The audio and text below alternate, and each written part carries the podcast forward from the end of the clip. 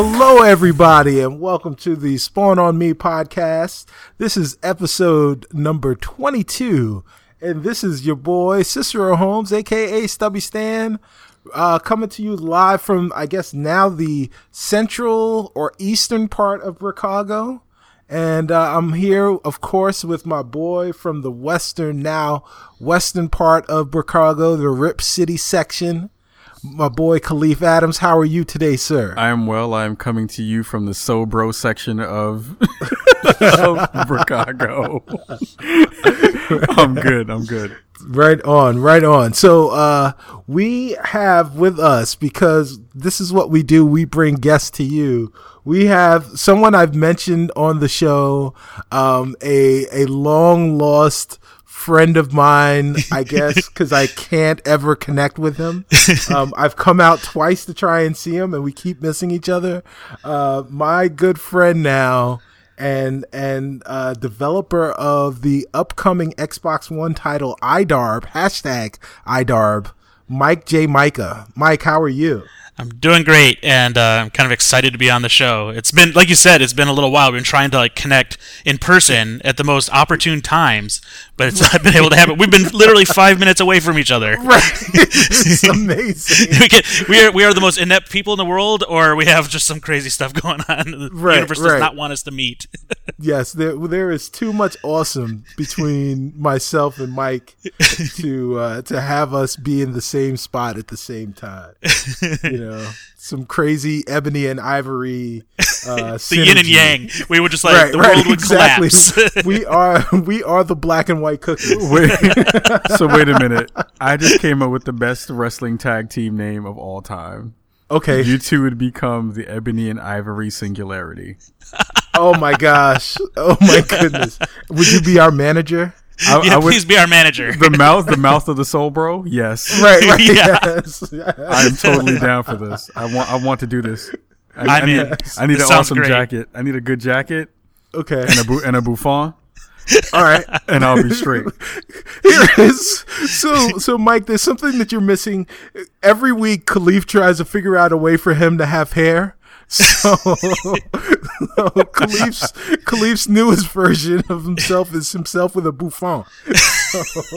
I'm just saying, it would be, it would be beautiful. Someone, somebody, please, please create uh some fan art of Kahlief with some hair.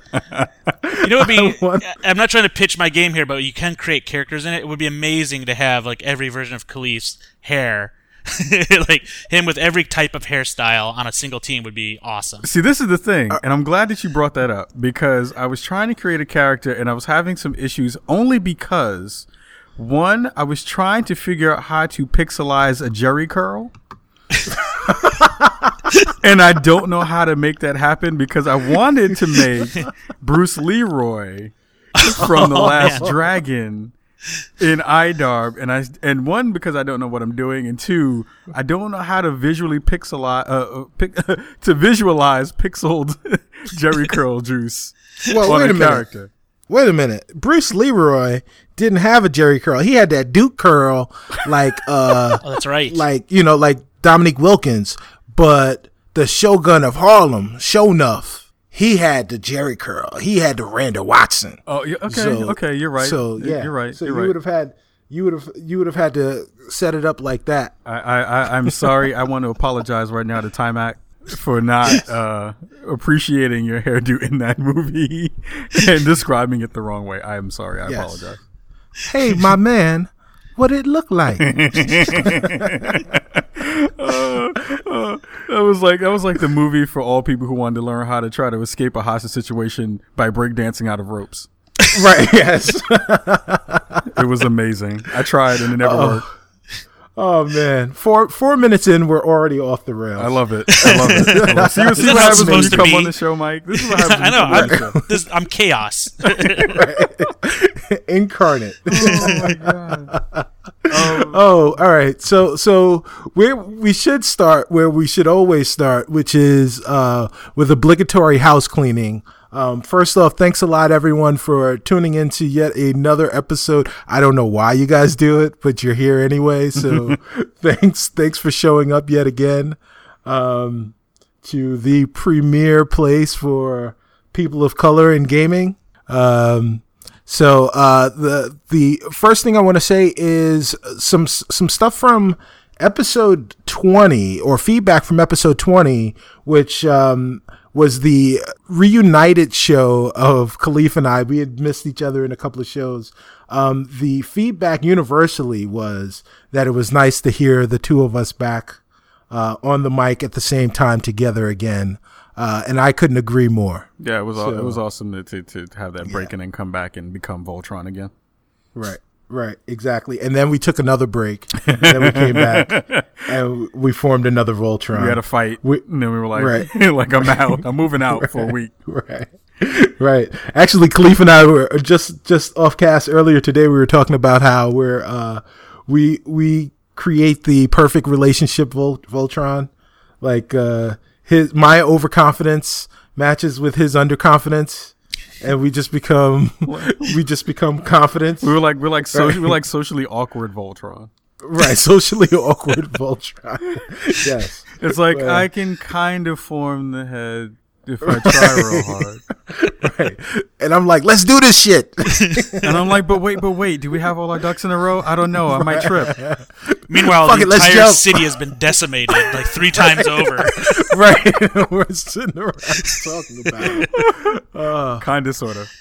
oh man so so uh yeah so um thanks everyone for for recognizing the thing that we recognize which is uh the show is great. Um we really enjoy doing the show. But one of the you know the i, I think the secret sauce of the show is is that kahlief and i work well together. Um and you know uh so thanks for recognizing that. And we really appreciate uh you guys seeing that And I would also So- say that the secret sauce is also having awesome people on the show like Mike. And Of course. last week our our, our guest was Ian Danskin, Danskin, uh, who yeah. was the creator of the "This Is the Phil Fish" video. Uh, so that was awesome, and we want to thank him for being on the show because he was great. Um, and um, uh, it was a couple other things. So we this is kind of super behind the behind the curtain stuff, but uh, we moved everything over to SoundCloud. I know that may be a little bit weird to hear, but they have an awesome song uh, podcasting beta that's going on uh, that Yeah. we are now a part of. Um, and the the reaction so far has been pretty awesome. Over in overnight, we had from the time that we switched hosts, we had like almost 500 plays on the on on each each of the not each of the casts, but in total, we had like almost 500 plays on all of our shows, which is pretty damn cool uh, for a quick switchover like that. Uh, Yeah, so we're yeah. so we're happy about that, and we want you guys to give us feedback about what you think about uh, the new hosting, uh, the new players that are that are on the site, and also just the way things sound because that's something that is really important for a podcast is to sound good. Uh, So so let us know. Uh, you can also reach us at all the social media stuff that we're going to show at the. I mean that we're going to give you at the end of the show. Uh, so yeah. Uh, what else do we have? One last thing. So we have our newest uh, contributor to the site. He should be his, his uh, piece should be up sometime within the week. He's going to do an awesome Guacamelee, uh, the newest version of Guacamelee. Uh, he's going to do a video review and uh, a written review. So I'm excited for that because that'll be our first like really really real video review. So I'm excited about that.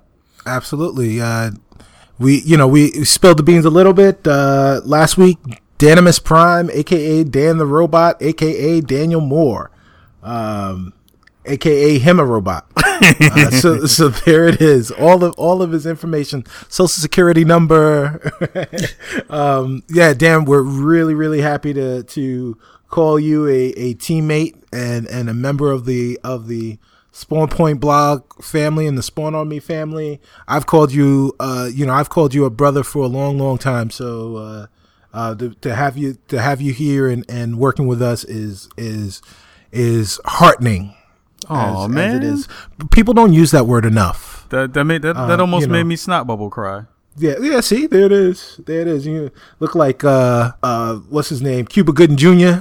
and, and, and It- wait, it- no, no, wait, no, wait. The funny thing is when you said Cuba Gooding Jr. and you said in, I was gonna say every movie he's ever been in. right, that's true. He's cried in every movie. He is like Right. he's the boys of men of acting.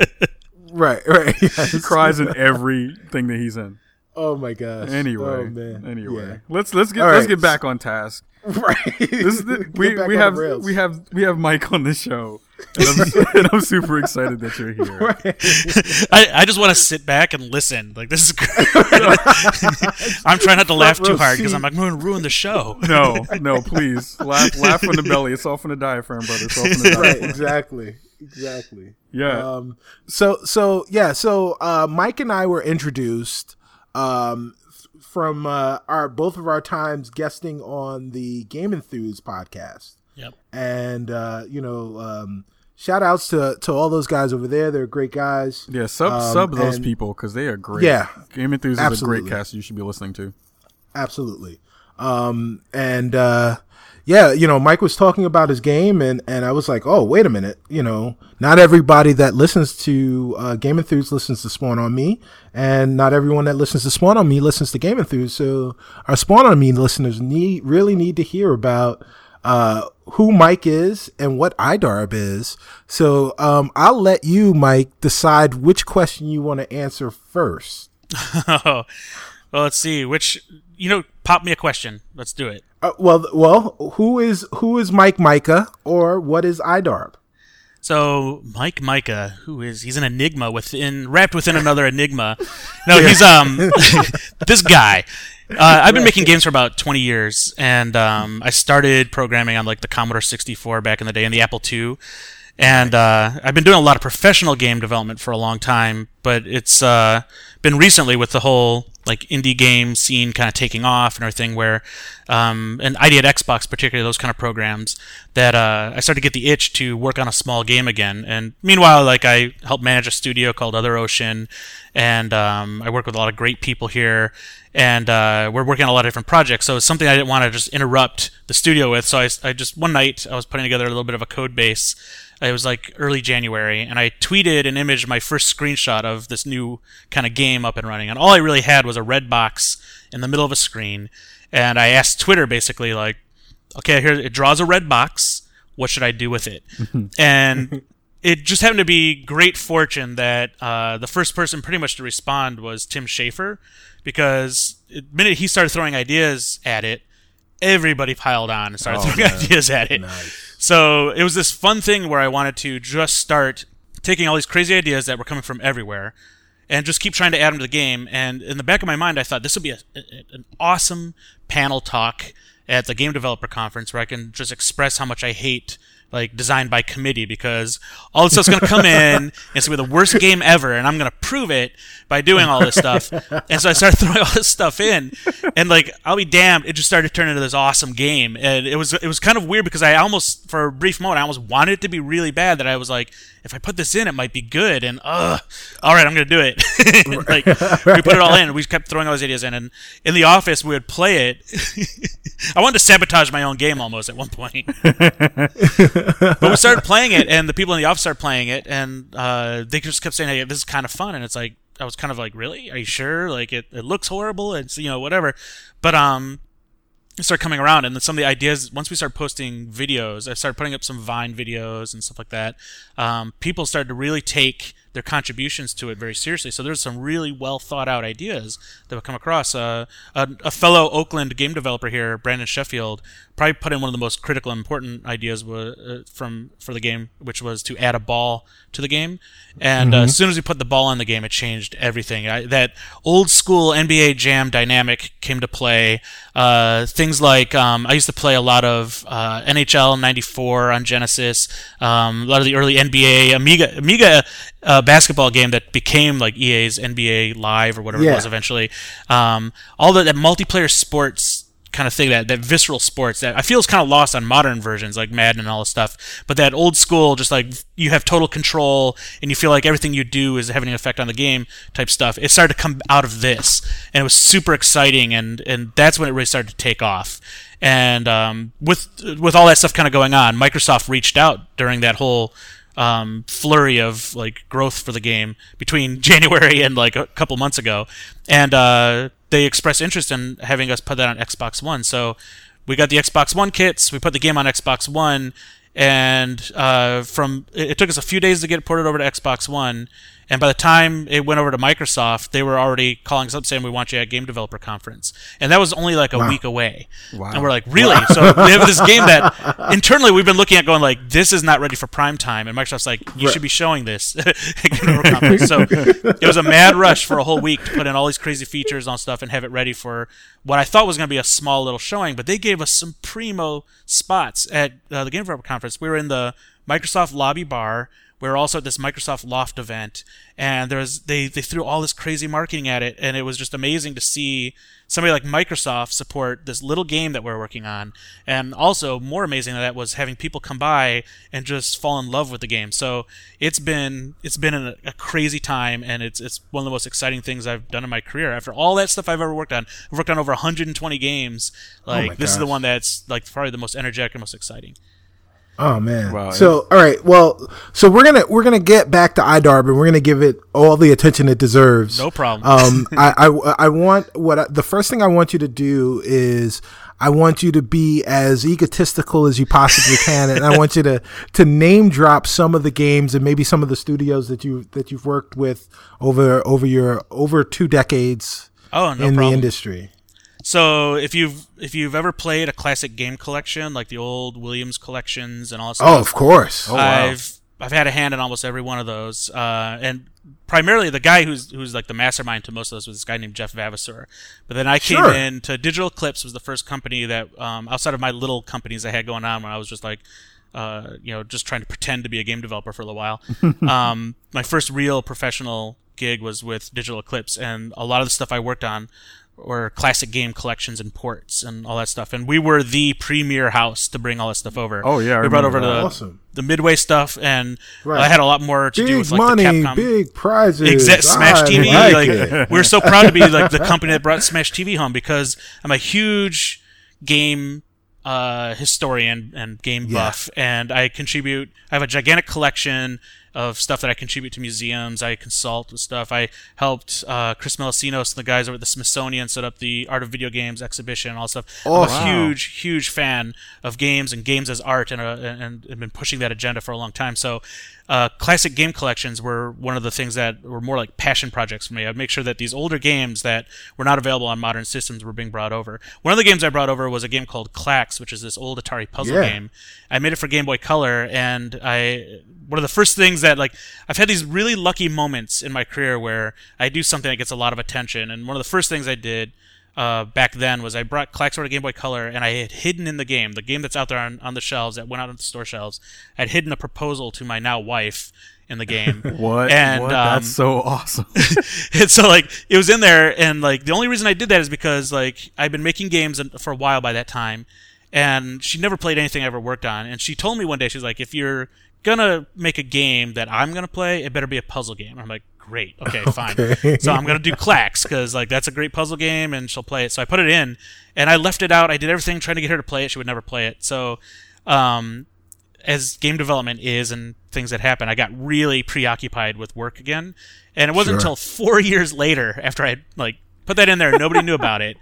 I got a call from Tips and Tricks magazine, Chris Bieniek, who was the editor in chief. Oh yeah. And he's like, "We're getting ready to do our hundredth hundredth anniversary episode or magazine uh, for Tips and Tricks, and I'm looking for super secret codes that have never been published before." And then a light bulb went off because I completely forgotten about it. Which is, I don't mean that in a way of like, you know, I just didn't want to marry her anymore or anything like that. It was just like, I got, game development's really hectic and busy. And so like uh, it just went off, and I'm like, yes, I've got one, and I told him about it, and so they did this whole blowout of it and everything like that. And I left the magazine, and she saw it, and I couldn't be in the house when she put it in because she would just give me the game and say, you play it or whatever. And I'm like, okay, I can't do this. I'm proposing to myself. But um, Right. she uh, so that that was awesome. That got that kind of put Mike Mika on the map for a little while. Um, Nice. to play the ego card that you're asking me to do. You got you got to do it. right. You gotta do it. Exactly. and so I did a lot of those classic games and all that stuff. I also did a game called Death Junior, which was a launch title for the Oh. PSP. Hell yeah. I totally that was the very that. first like kind of big original game I had ever worked on, and so I was the uh, studio head for a company called Backbone, which was Digital Eclipse transformed into a bigger company and it became Backbone.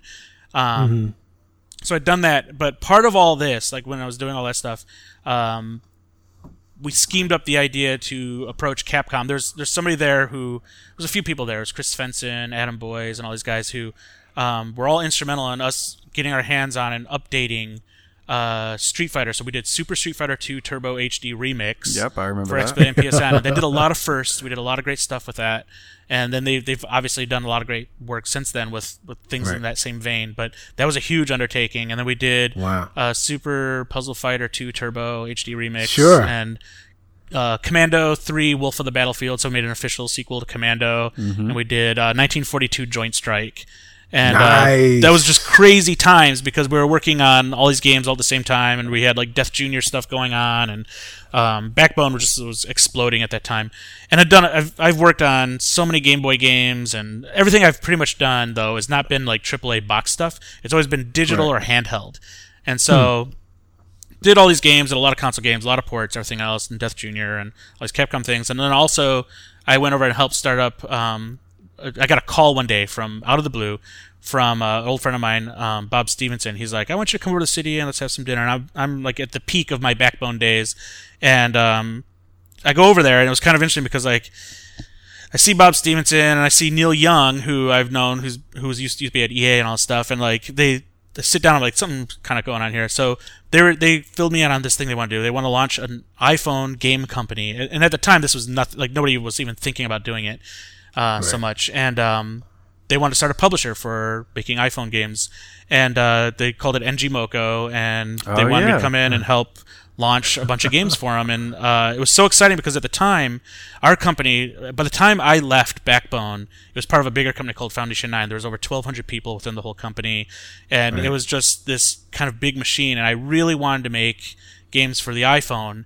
But it was almost like getting laughed out of the, the room whenever you bring it up because people are like, "Oh, Right. we've done mobile and mobile doesn't work and all this stuff." And it's just like, "But this is going to be big," and nobody believed it. So um, I was really passionate about it, and I, I wanted to get back to making smaller games again. So um, I left Backbone. It was kind of a hard thing to do because I was I was such a part of that studio, but at the same time, I felt like I was getting ready to go and work on things for the future. So went over to NG Moco, and that's exactly what we did. We created all these crazy games. We developed new models. We developed models around free to play that didn't exist at the time, and all this great stuff. It's all some of that stuff I just felt like dirty because it was like this is not the way games are supposed to be. But like, it was Right. just working on iPhone. I was like, we kind of have to do it, and Right. um, so I did that for just about a year or just a little over a year maybe, and um, I ran into my old partner Andrew Ayre, who uh, he was the guy to hire me into Digital Eclipse back in the day.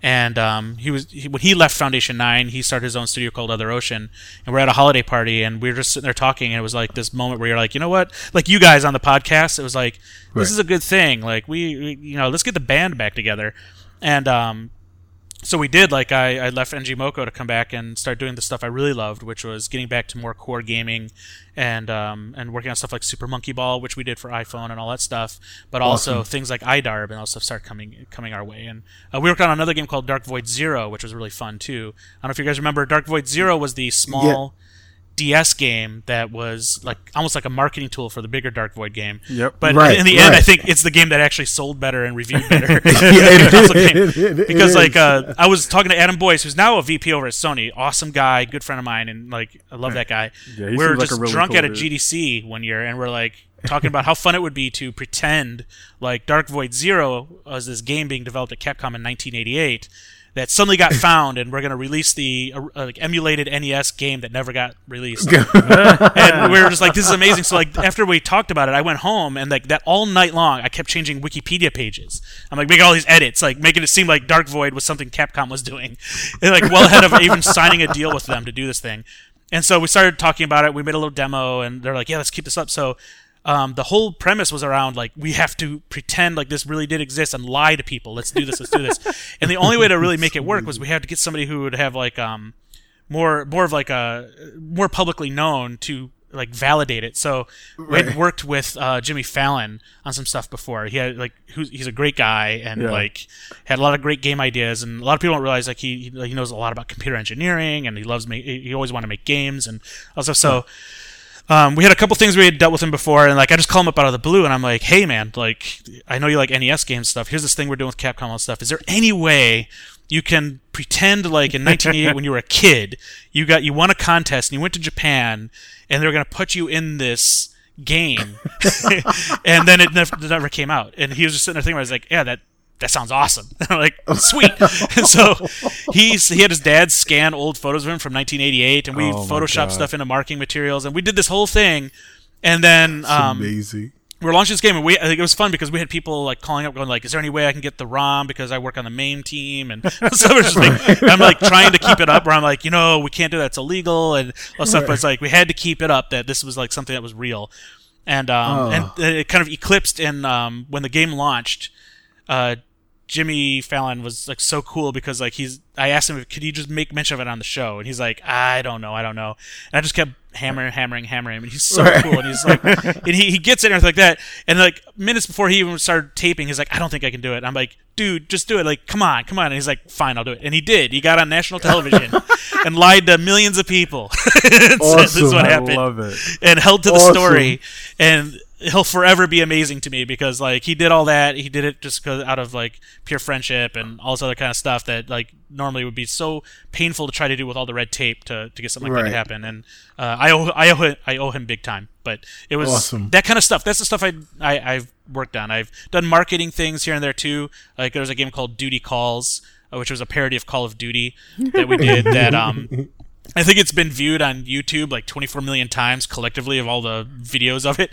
It was downloaded. It was, it was actually just like Dark Void. It's a marketing. It was a marketing game to for battle or for um not Battlefield. It was the uh man. There was like this first person shooter. I'm forgetting. It was like um it was a really over the top first person shooter like kind of Unreal style.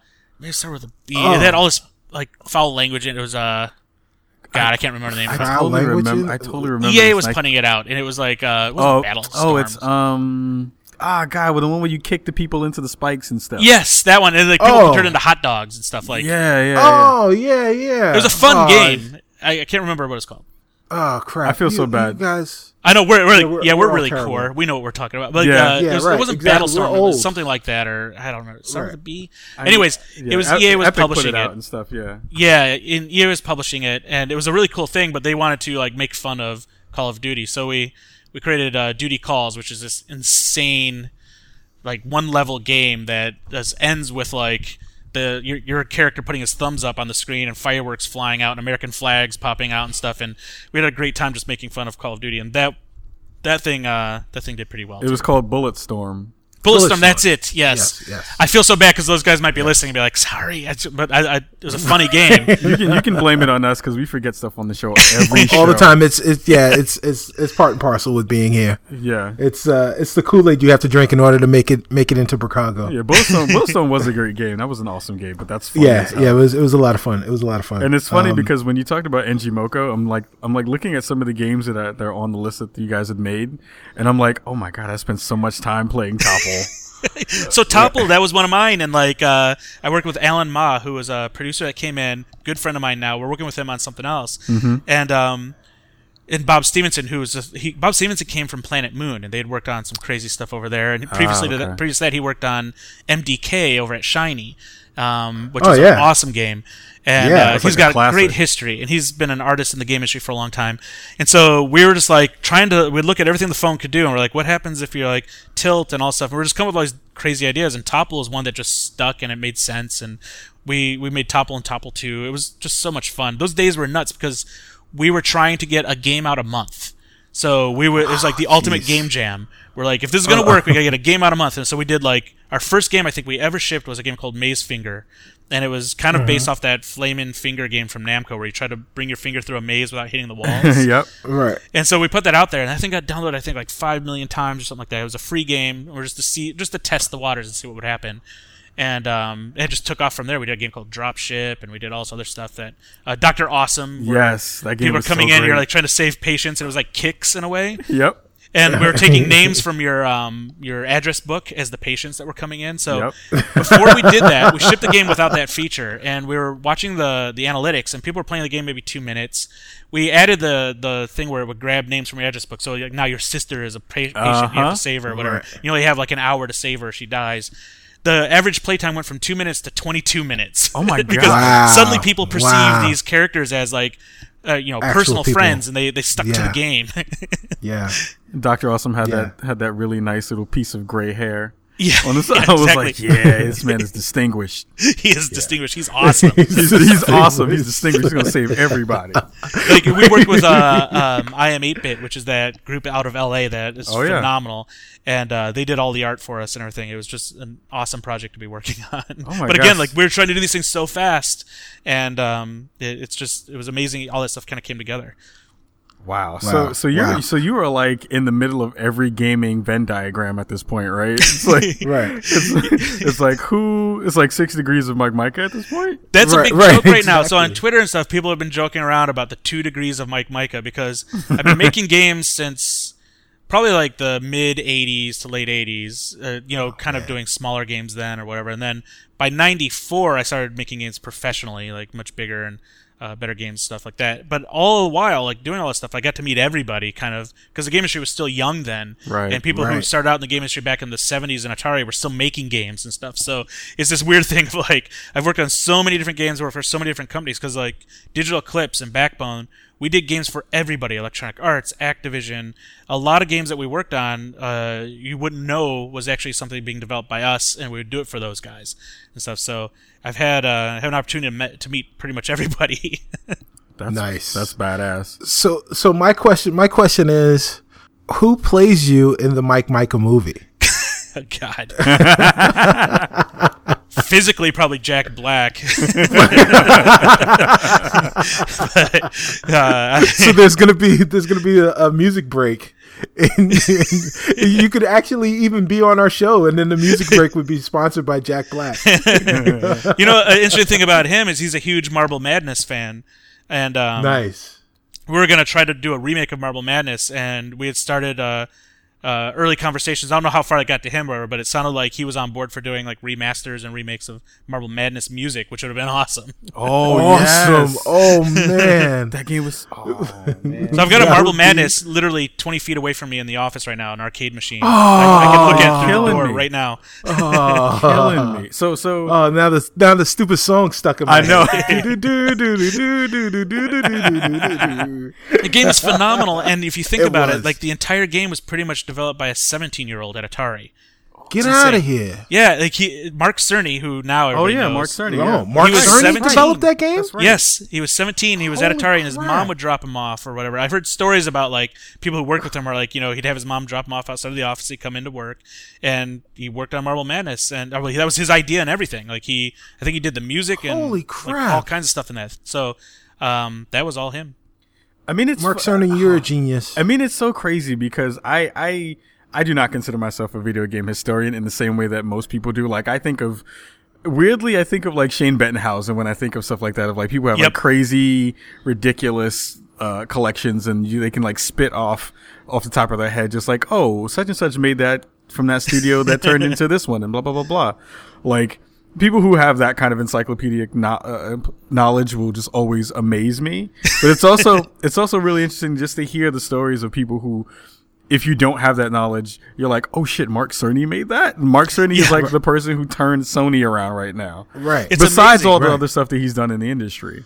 I remember going to lunch with Mark Cerny one time years ago, and uh, he he was drawing out on a napkin. I was with Chris Charla, and we are just I don't know why we just managed to go to lunch with him, and he was we're trying to figure out why the Saturn rendering, like the the signal coming out of the Saturn to the television, seemed mm-hmm. dingy. Like there, it was hard to explain. Like Huh. there's a certain thing, and when you look at a Saturn game, you're like the colors are not as vibrant as you'd expect Right. and stuff. There's something about it, but it's hard to explain.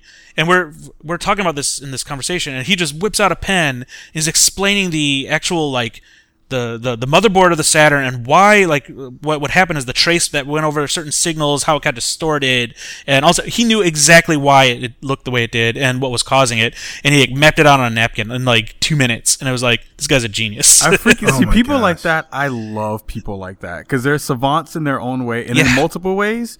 But it's also like there are a couple people in the industry who I would like kick kick an old lady for to go meet. Right? yes, Mark Cerny is one of those people Yep. because Mark Cerny, one every time he's on stage, I never feel like there's going to be a problem. and when I say like a problem, like I always feel at home and calm. Yeah, Like, like hmm. he's the guy who's not gonna like he's gonna one he's the one who's gonna play the song and not mess mess up a note. Yeah, he's gonna hit right. every note. He's like when you watch like American Idol or one of these shows, you're like you feel you're ready to cringe because they're not gonna do it. Like he comes on Right. stage, you're like, oh, we're, this is fine. I'm gonna sit back. and Right, right. this. Everything's okay. Yeah, He's everything's like- okay. I'm in a Uh-huh. blanket. Yeah, yeah, Right, exactly. right. It's like I love that dude's voice, and he's like he's like video game Nag Champa. yeah, Like, he's like he's like so calming and it's just very chill and I'm just like, oh, you can do whatever you like Mark Cerny, you can totally kidnap me and put me in the woods and it would be all right. he could do the history of video games as books on tape, and you're gonna like buy every single one of those. Yes, yes. I, Oh, I, I love I love what he does. He's he's amazing. He's totally like one of those crazy people who come around once in a lifetime. You're like, how the hell did you get into all this and how did you start man. this process? Yeah, because this party, there's a every year there's this party at Game Developers Conference, and there's like the who's who, and everybody show up. And last year, uh, Mark Cerny was there, and I like I was hanging out with somebody, walked up to him, and we're having this conversation. But like in the in my mind, we're having this conversation. I'm like, I am too stupid to be talking to this guy because like I can tell like our conversation is like kind of boring him, but he he knows the social convention to stick around. Right. so it's like I'm just happy we had this conversation. I can't wait to leave to stop bothering him. Oh man. Yeah, yeah. I totally get Oh that. Oh jeez. So so yeah. So uh, basically, when we run into Mike Cerny, Mark Cerny, we'll we'll be like, uh, remember that time you you made Marble Madness? yeah. uh, uh, remember that time? You're awesome. Exactly. Oh, do you, do you remember? Remember when you're when you when you made Peter Packrat, which was another arcade game he made. But uh, yeah, it's it is a lot like that when I'm around him. It's just I think I would kind of freeze up if I had to talk to Mark Cerny because I wouldn't know what to like. There's so many things that I would want to ask, but there's just not enough time. That's the thing. Right, He's right. been around and he's so smart, and like your brain goes into that mode of like. Whatever I say to him, it's got to qualify as something worthy of him responding to, Right. because he gets a lot of the same stuff, a lot of the same shit over and over again. Asked like, "Oh, what about you know this or that?" or "Tell me about Spyro," "Tell me about Crash Bandicoot," all stuff. But yeah, I mean, I'm sure I'm sure you're gonna get the same thing when when you when you become 70 years old and you're like, "Hey, Mike, can you tell us a story about how you hacked Donkey Kong again?" yeah. Tell us what a joystick is. And, you know, well, you, You play with your hands. yeah. you didn't have any of this gesture stuff. So, uh, well, well, actually, perfect segue. Um, so, so, Mike, while you're two degrees separated from from everyone in the industry ever, um, and you know, we had this Mark uh, Cerny Love Fest, which was brought to you by the letters R E S P E C and T. yeah. Um, um, uh, why don't you talk about the other thing that you're famous for, namely hacking Donkey Kong? that was like uh, I think over a year now, and um, it was this. It's one of these things like that's what's so amazing about the internet. Like you never know what people are going to get interested in or whatever, and you never plan for it. Like all the stuff that ever happens. There's I had Right. no idea what was going to happen with this thing, and uh, what we're talking about is. Um, my daughter, uh, her when she was three, I introduced her to a lot of games, and one of the games she really enjoyed was Donkey Kong, and so she she was getting really good at it. and We're playing the NES version of it, and uh, naturally I moved on to showing her like Super Mario Brothers and Super Mario Brothers 2, and she loved Super Mario Brothers 2 because you could play as the princess. Right. And so she insisted we play as the princess. Of course she wants to do that. So it was kind of great. We're playing it and playing it, and she really likes it. And then we go back to Donkey Kong one day, and we start to play the game. She's like, "No, I want to play as the girl." And she was pointing at Pauline at the top, and I'm like, "Well, I'm not like Super Mario Brothers 2. This one you can only play as Mario." And she was a little bummed out by it. Like you could, I mean, she was really bummed out to be honest. And Right. I'm sort of thinking like, okay, she didn't really want to play it anymore, and I'm like, that's so odd and everything like that, and um, it's kind of a bummer. And I started thinking about it all day long. I'm like, well, this is what I do. I make games, and I know how to do this stuff. and so my brain starts spinning on like, I wonder what it would take to just swap the characters and do this sort of thing. So I. In the office, I was asking a friend of mine here, Kevin Wilson, uh, really great engineer. He's done a lot of NES stuff, and um, he knew a lot about the hardware and everything. And uh, he kind of pointed me in the direction of some tools and all this stuff. So I got all this stuff together, and he gave me some pointers. And then it was like a Friday, I think it was Friday night or a Thursday night. I uh, hopped on, on it, and I just started after everybody, all the kids were to bed, my wife went to bed. I just started poking at it, figuring I would just put my toe in a little bit and see what it would take to do it. But I got kind of addicted to it. Once you you get going on something, you start pulling that string of the sweater, you just keep going. Or it's Sure. like uh, you know that, that sensation you get when you're doing like bubble wrap and you just can't stop. Right, right. you kinda can't what- stop popping the. That's exactly. It's like that's, that's what hacking a ROM feels like to me. So it was like I started making changes, and I saw it was working, and it was just like I started getting jazzed and kept going, kept going, and next thing I knew, I looked up, it was like three or four in the morning, and I'm like, I'm almost done, and I couldn't believe I had wasted all that time on just hacking this ROM. So all the while, though, as I was doing it, I started to post on Facebook my progress because I figured a lot of my friends who do this kind of stuff, they probably get a kick out of it.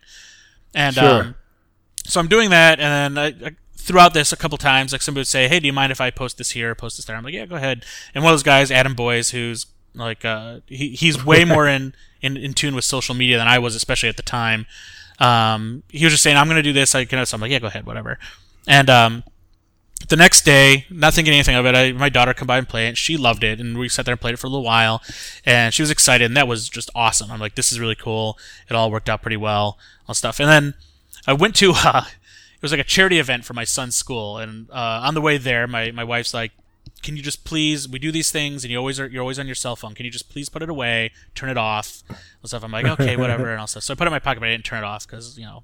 I Right. can't help it. right, right. So we're sitting there, we're having like dinner know? and all stuff, and it just keeps buzzing in my pocket. I'm like, "Ah, what's going on here? And like, I didn't want to like let on this was going on, and it kept going, kept going. And finally, I'm like, I turned my wife. I'm like, you know what? I gotta go check my phone because what if it's the babysitter and something? Like. She's like, oh, yeah. right, right. Good story, Mike. I know. Good It's job. like it's what's going on here. So I, I go there and I see all these messages from all my friends, and like one one of the text messages that came over is like, "Your story is blowing up," and I'm like, "What story?" And, and like I do Right. occasionally podcasts like this and stuff, and I'm thinking in my mind, I'm like, "What did I say that's got me in some big trouble?" and then uh, so like I called up a buddy of mine, and he's like, "You're like number two on the front page of Reddit," and I'm like, "What? Like what did I do?" And then he explained the Donkey Kong thing. So what Adam had done is he posted it on Reddit and it just started climbing on Reddit, I guess. And um, from there, it started hitting everywhere. Like Wired wanted me to do this um, op-ed thing, and I, I did it really quick. I just I sent a, a, a quick email because they asked me if I could just write up what why I did what I did, and I just sent a whole bunch of brainstorm notes and just sent it out, and they just published it as is. it was like okay, whatever. But it, it it was like a huge story for Wired, which was great, and that was cool and all. But um, it just kept going, and then my parents would call and are like, "We have Good Morning America calling us. We have CNN, and what do we do?" I'm like, Wow. this is insane. Like, why are all these people like getting excited over this hack? And uh, so it was my 15 minutes on uh, on that thing, and it kind of just exploded for a while. Like YouTube, it took off, and um, it was it was actually really cool because what it really did for me, like, just I already already figured this out with my daughter. Like, I'm seeing the world through her eyes, right? So mm-hmm. I see that there's a lot of issues still that I was kind of like numb to, or, or I, I was naive about. And part of that is like she likes to play games, but she doesn't. She wants to play as a girl in these games, and there's very few games that you can kind of pick up and say, "Here, you get to play." Especially at three and four, right? 'Cause Right. She you can't put in Tomb Right. Raider and say, "Have at it," you know, and like watch all this horrible stuff happen. So um, there's all that stuff, and all while this was kind of going on, Anita Sarkeesian was getting some uh, heat over her first trope. Uh, tropes versus women in video games series, and, it Sure. was, and the trope she was talking about was the damsel in distress. And I was completely clueless about that happening. It was just serendipity that I did this hack, and then her stuff took off, and it, they kind of fueled each other.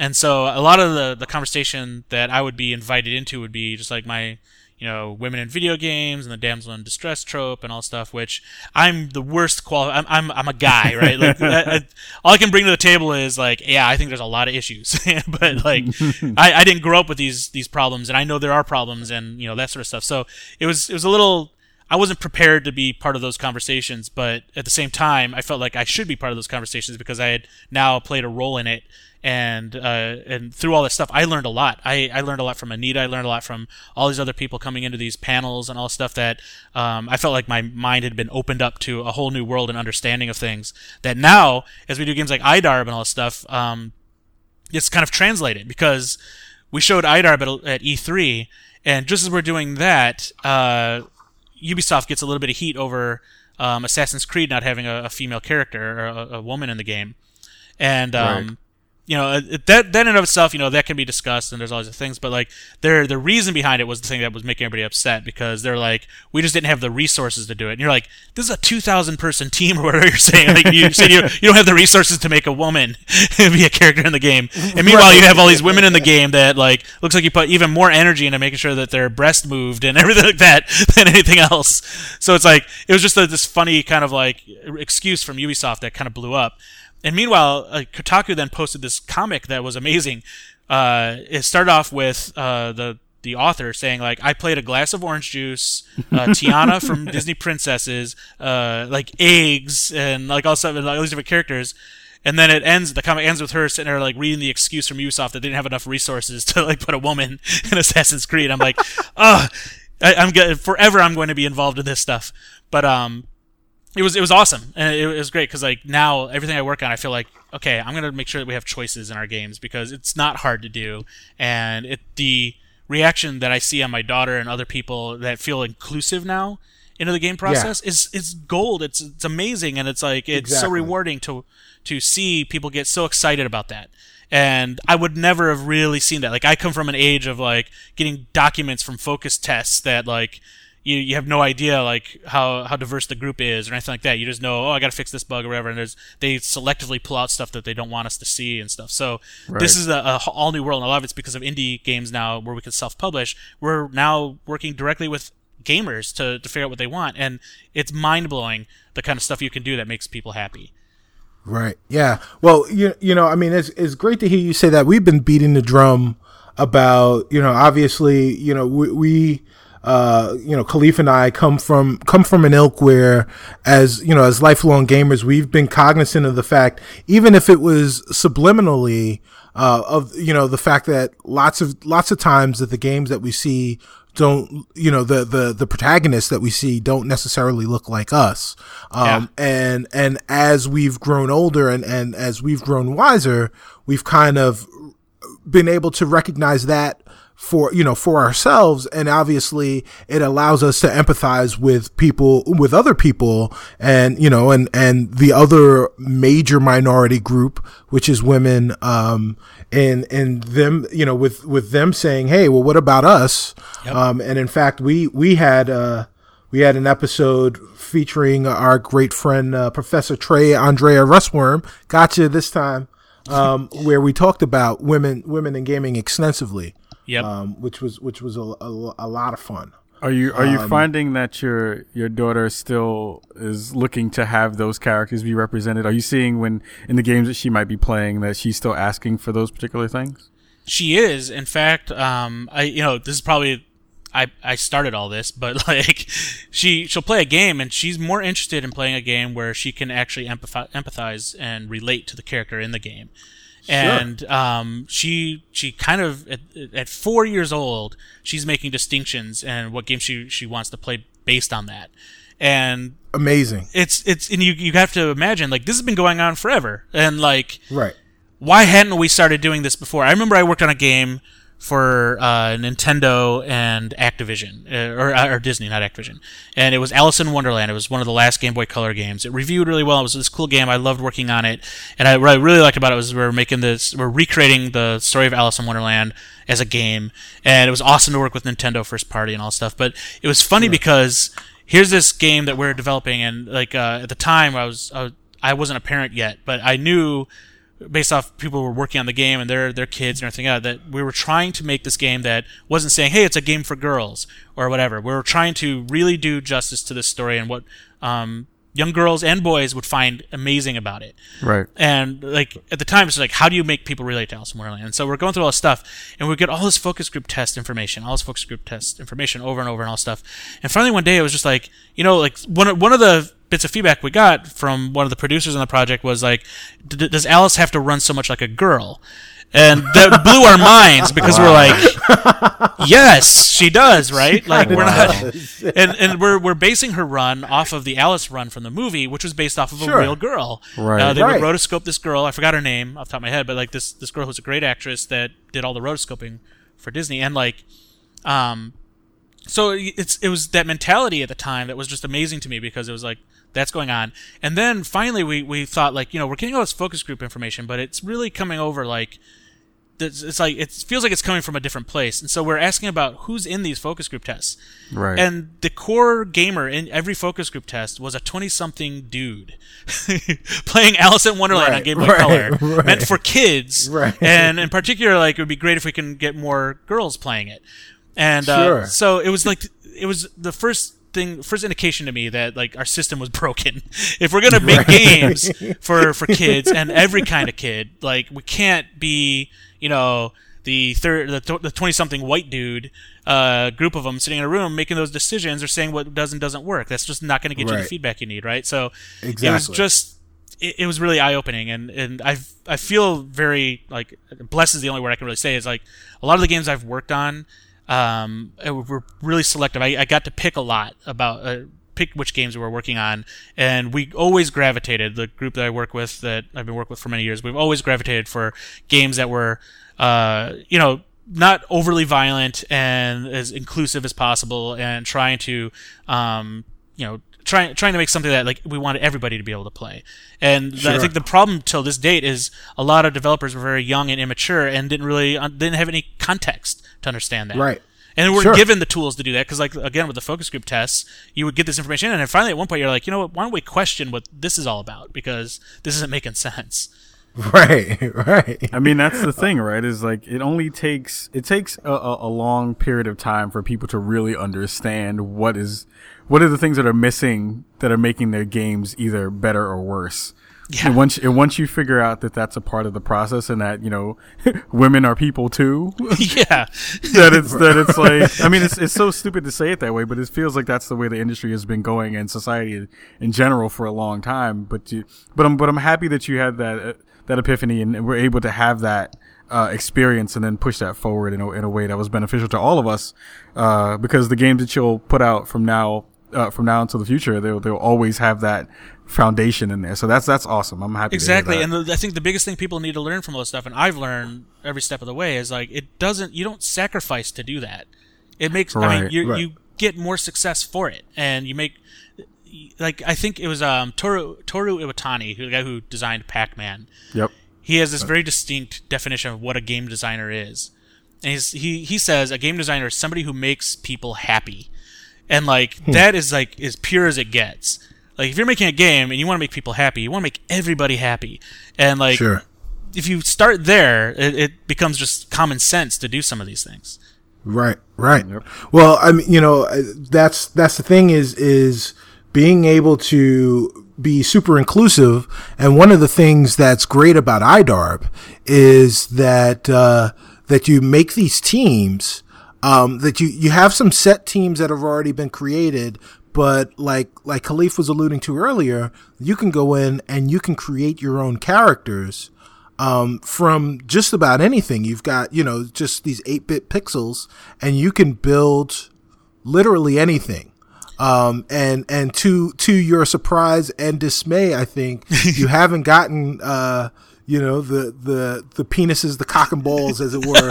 um, and, I- I- um, you're, you're, you're right. getting real stuff. You're right. Like I we I learned a new acronym uh, with IDARB because I saw people saying like, "What is the TTP for IDARB?" And I'm like, "What does that mean? Is that like a rating? Is that a whatever?" And like, it took me a whole week when I first saw it to realize "time to penis" is what the acronym means. and so I was like, "Oh yeah, okay. Well, that would." Be. And so our website now has been full of like penises and uh, every other kind of thing you can imagine. But it, it took a while for people to do that because it was really surprising. You do this and you give you offer this up. I was blown away that uh, it took forever for that to show up. And like uh, the first thing I had ever seen on a Nintendo DS at E3 on PictoChat. Open the thing up. There's PictoChat. Somebody over on the other side sitting there like talking to me, and they just sent over a penis. First thing, that was the first thing I ever saw on a DS. right, right. it's, it's, it's like it's like Edison Alexander Graham Bell, you know, telling Mr. Watson to come here and so he could show him a picture of his penis. yeah, Well- all our future artists had an avenue through the DS to just, like create some of the most masterwork portraits of penises.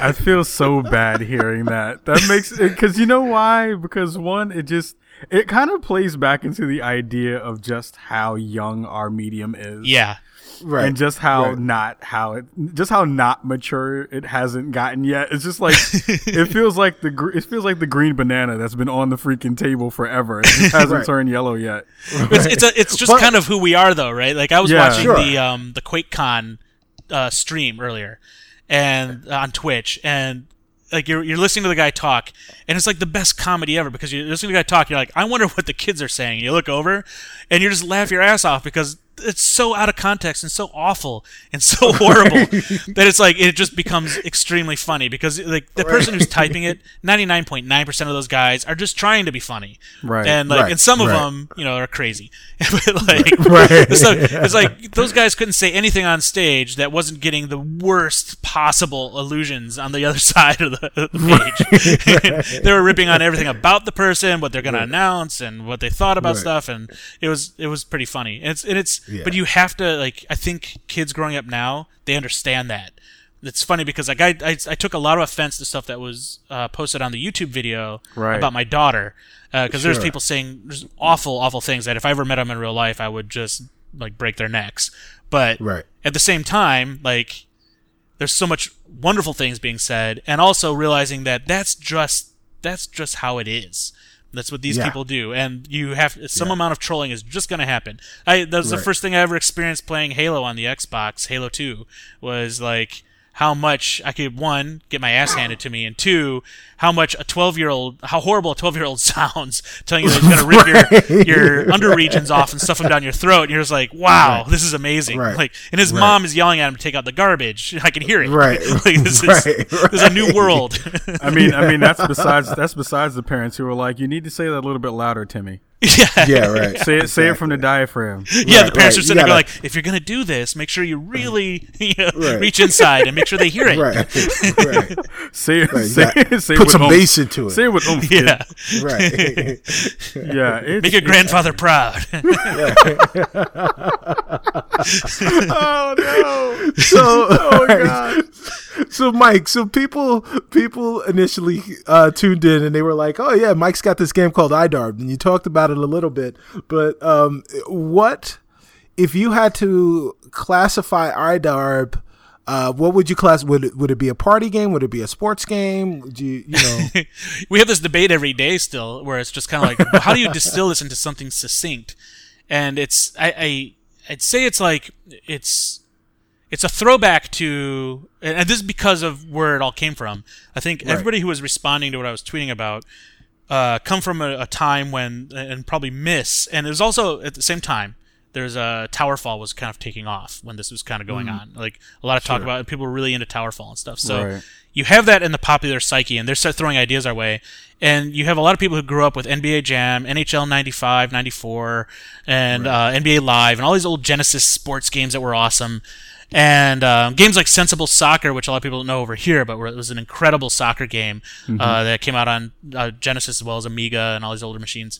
Um, so this crowd who was responding to all these tweets I was putting out there, they come from that generation and they really miss those games, Bomberman and stuff like that, right? Right, that right, couch right. play game, that arena game, that sports style game. So uh, all these ideas were coming from people with all these. They, they would reminisce in a lot of these forums about it, and um, so a lot of these ideas come from that place. So it's a it's a sports game, but imagine Smash Brothers meets NBA Jam meets Joust, and uh, and very esport centric because we're trying really hard to make sure this is extremely fair and follows all the guidelines that qualify it as an esport because Oh, we okay. could really see this as something that gets really competitive um, and really quick. So Yeah, we're kind of yeah. that it's it's an, it's an esport Smash Brothers NBA Jam ish joust. game. Nice. Yeah. now, so so you've got you've got support for up to eight characters local eight players Or local, is it four- and it will also is- be online.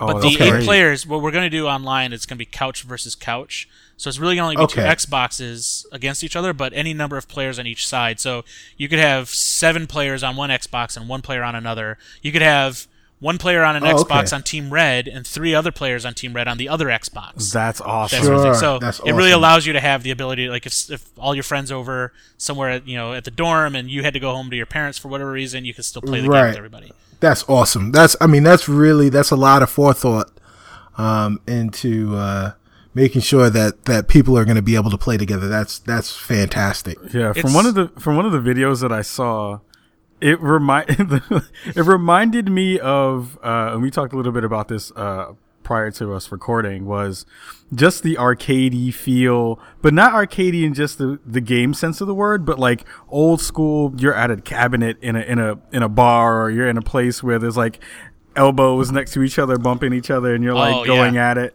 That's the NBA Jam and Simpsons and Turtles and Yeah. Uh, you think about those games and you think about things like Gauntlet, right? Yeah. Um, there's something like uh, this is what I think Towerfall and these other games. I, I at the same time when I was doing this, I was also playing a lot of Nidhogg. I think is the name of it. That uh, awesome kind of like 2D, reminded me of Bushido Blade kind of thing. And we play it in the office and like we I think we all I think so many people around the world at this point are starting to remember what it was like to actually physically be with somebody playing a game. Right. Like the Right. fact that like Halo I, I- didn't Halo stop doing the four player split screen at some point? Yeah. Um it was, I forgot which what, what point it started, but like it was probably around um ODST or something ODSD. Yeah. Um Oh yeah. yes, OSDT uh you know whatever it right, was. right, right, right. P- it was PTSD. Yeah, PTSD. SPT, R-E-S-P-E-C-T. Um, right. like when that game came out, I felt like that was the beginning of the end of that couch play because I remember us getting four Xboxes together and playing Halo One Blood Gulch for like eight hours straight, Yes. all in the same room, and like being next to somebody and be able to punch them or high five them or do Right. that stuff. That like. Not to get too cerebral, but I mean that's kind of part of like who we are as humans, right? Like we have to have that social Right. interaction and that physicality and all stuff, and like you can't replace that online and uh, it just doesn't feel right or it's that distant voice. That's why like a 12 year old can tell me he's going to kill me and rape everybody i know because he knows i'm not sitting next to him and i'm going to like Right. strangle him. Right. and so like but when you have that in, in like uh in, in this context of being with each other it's, you can't replace that. And so this kind of when we're putting this game together and we put in eight players just because we could it suddenly dawned on us like this is what it's all about. Like this is you can't you can't fake this in any other way. This is awesome Yeah, there, Sure. there's a couple of things that I that I had as takeaways that I really I, I'm really excited about when I get my hands on it. Is well, you know you described it with with all those amazing other games you know tied to it, but it reminds me of going back to the whole arcade. Is do you remember attract mode? Attract mode on games is basically when you had your cabinet in the in the arcade. Oh, yeah, and it would, sure. and it would scream at you shit. It would scream. Oh yeah, at you. it's like come here. Here's why you need to play this because look how awesome it is. Yes, and it feels like iDarb is that on crack because it's like attract mode, but you're playing the attract mode all the time. It's it's such an insane. Like so many inspirations from so many different people, like kind of melted together to create this really insane thing. Because we had some folks in the office yesterday who, you know, I've seen it so much that like I every time I introduce somebody to it, I'm like, oh man, what are they gonna think? And I still think that, no matter how much people say I love your game, like I'm still like, oh, I hope I hope it lives up to it. But like instantly within five minutes, they are just like wanting to play over and over and over, high fiving each other, screaming, making the other offices around our office here complain and all this stuff. But it's like that, it, it just quickly gets to that. And that's because of all these dumb things that are in it. It's like, you know, blissfully dumb things. The fact that you can rickroll players and do stuff from Twitch and Twitter. Like when you're playing the game, anybody who's watching it, whether you're streaming it or you're in the room, you can pull out Twitter and tweet the game and trigger things that affect the game and play. That's you can do that with uh, Twitch as well. If you're streaming over Twitch on the Xbox One, everybody who's chatting can just start triggering things and affecting the game. You can, um, like I said, you can rickroll, you can turn out the lights, you can reverse gravity, you can reverse controls, you can make the ball into a bomb, you can do all this stuff that affects everything in the game, and that like brought it to a whole new level. And that insanity allowed people who are giving ideas to have all their ideas kind of in it because we can trigger it with all this. I was gonna ask you about that because one, it feels like you guys have put all it's like you talk about the suggestion box, right? Yeah. It feels like there were many, many things in the suggestion box that got put into the game. Like I saw stuff like like Mortal Kombat esque like to, uh, just like things popping out of the screen, toasties popping out of the Oh, yeah, we had. Leland Yee, right? So Leland Yes. Yee, who's the guy who's like anti-video game. We added him into the game, and I don't think we can ship with his likeness ultimately, which sucks. But like, we had him in the game where he comes out of the side of the screen going "Toasty," you know, amazing, like- oh, oh, freaking amazing! And it's it's it's like you know what? It, it also really really made me think of like I know that that I, that you guys have to have like an amazing sense of humor. Just just you be on the show now, I'm like I know that office must be amazing to work at. But it reminds me of like the Zucker brothers with like Amazon women on the moon or some shit. Right. We're just like every and anything can happen. I saw you guys had your quick your, your uh, a quick look on Giant Bomb, and like there's a big ass Dave Lang in the background. yeah, he no rises reason. out of the earth. I mean, he does that. He does that in real life. yeah, and he shows up. He comes right out of the ground like a heckabus or whatever. That, like that stuff was The Great. Pumpkin. Yes. yeah, the great pumpkin. Exactly. yeah. Is that? Is that? yeah, and it's like in between rounds, like you jump, like like little things like jumping just to, just for the hell of it. And like I saw, like there was a part, I guess it was like a sudden death part, and there was like sudden death that both teams had like one one more chance to score, and then the team won, and it's like shake the right stick to make them cry. Yeah, so you can you can hold A to cry tears, which fills up the screen, and then the people who won are fighting for MVP of the game because whoever played the best is the is the highest up on a pedestal. If you wiggle your right stick, the other guys can raise their pedestal, and so like you're fighting, you're literally having this like wiggle, like kind of decathlon style, track and field style war to try to be the MVP of the game, oh, while the other guys can sob and create a river that just kind of rises from the bottom of the screen. And then we also started to add in from somebody else's suggestion, which wasn't in that video. We're adding in the uh, ability for the, the guys who won the game to like cast a rod and try to fish out of the tears. Stupid stuff. but it's only because like uh, what, it was funny because like we would show these videos and people were like they would see they only get to see a glimpse of things in the game, so they would make suggestions based off only what they could see. So we would show like the victory screen, and they would just start making suggestions off of an image where it's like make the guys who lost cry and do this, and it's like okay, we'll do that. and so, but you say Zucker Brothers and stuff like that, and like that we the the crew that's here in Other Ocean particularly like their the sense of humor is really weird. It is that Zucker style, but really absurd. Like I think like because we're also I don't know if you know this, we're also working on a Sharknado game right now. What? no, are you serious? Yeah, because we got a call one day from Oh Majesco. Who We've, we've worked with Majesco before. They're really fun guys and everything like that. But it was like this kind of call where it's like, would you guys be interested in doing Sharknado? And like we had seen Sharknado probably a hundred times, and we like some of the guys here went to go see it at the uh, the RiffTrax um, show Oh, okay. like that. And we, Oh, we yeah. love what we loved about that movie is it's super dumb, but also it knows what it is. And then Ian Ziering played it so straight in that movie, it's almost that's Right. the pure comedy right there. It's It like was amazing. he played it as if he was Bruce Willis in Die Hard. Like he's not gonna Right. he's not gonna crack a smile. He's not gonna like accept what the movie is. He's just gonna play it as straight as possible. And so um, we had shipped a game just recently called NBA Rush, which was uh, our take on like let's go back to the Space Jam roots roots of NBA and like you're running down the street as like an infinite runner and you're taking on Martians and all this stuff. And we had a lot of fun with that. It was a short cycle game, so we could only do so much, but. Um, we had that there, and we're like, well, can we make an infinite runner with Sharknado? Uh, and can we do it in the two month time, or whatever it is, to get this thing turned around because it's really short. And so we we lo- we loved about Sharknado was like they knew what it was. It was cheesy. If if we're gonna do this, it's got to be cheesy and like this. Uh, just make sure we have fun with it. So Frank Cifaldi, uh, our producer here, who's a really funny guy, he produced, directed, and wrote and all this the the whole game with uh, our team in Manila, and they they took NBA Rush as a basis and created this whole new thing. So you're running down the streets of New York. And you have a broadsword or a bat or a chainsaw. You're killing sharks. and at one point, if you pick up this icon, now like the streets flood and you're surfing and it has a surf surf uh, music track. It's like the surfing track. It sounds like the Beach Boys singing a Sharknado song. What? and you get another icon, and you go into the Sharknado riding a shark with a chainsaw, and you're trying to get to the center of the Sharknado and and uh, ignite it and blow it up, and then you move on to the next Sharknado. Oh my god! See, this is see, this is the stuff that first. See, first of all, can you guys adopt me? we have room, so you're I- welcome. You'd have to sleep next to the joust machine, though. It's it's craziness, man. It's like I don't even know, I don't even know what to do with all that amazing stuff you just talked about. Because it's like if you were to write that on a big ass whiteboard and and pitch that to somebody, they would kick you out of the building. Oh, that's the They'd wa- beauty of it. See, that's what we loved about it. Was like nobody else. Majesco is the only company that like knows who we are and what we do, and that we'll go like, all right, let's go to like, our, our friends in Jersey. We call them like our friends in Jersey are like, yep, all right, let's do that. And uh, it was just an opportunity to just have so much stupid fun with it. And uh, and the beauty is like people know going into this game like if we if we did our job right, they know it's going to be like a bad movie game with all this really dumb stuff in it, and that's exactly what they're looking for.